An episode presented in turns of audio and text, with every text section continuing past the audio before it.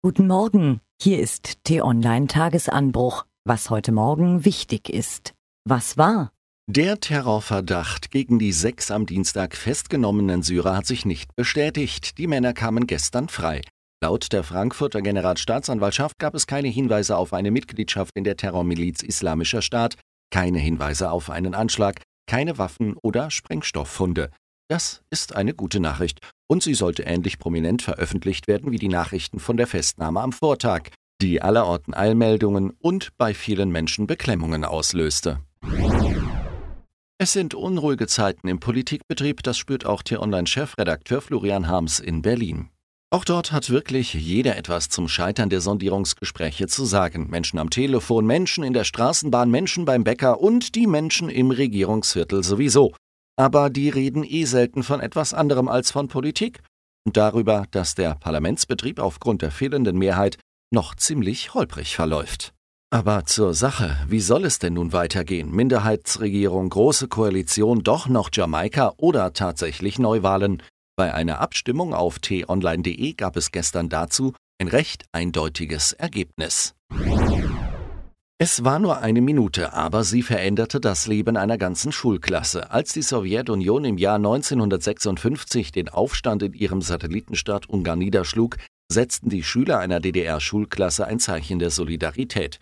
Im Unterricht gab es eine Schweigeminute für die Toten. Heute wäre eine solche Geste harmlos, ja fast selbstverständlich aber damals in der Diktatur glich sie einer Rebellion.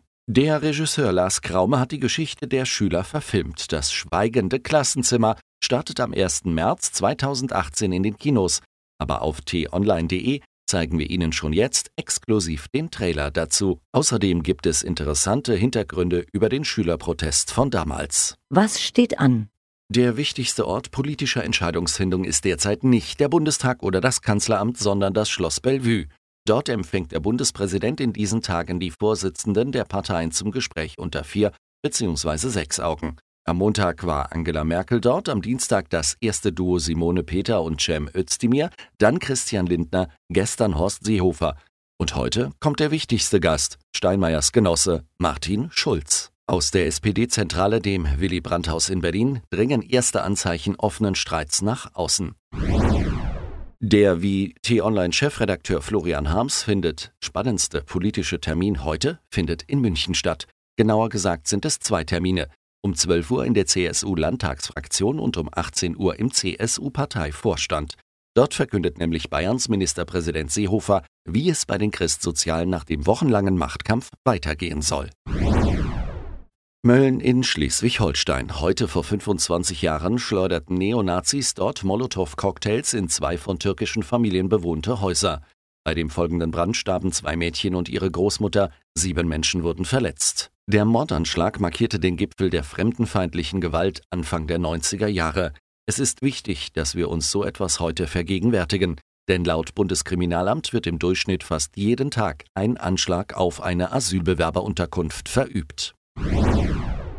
Achtmal Europameister, zweimal Weltmeister, Olympiagold 2016. Die deutsche Frauennationalmannschaft hat sich längst an Titel gewöhnt.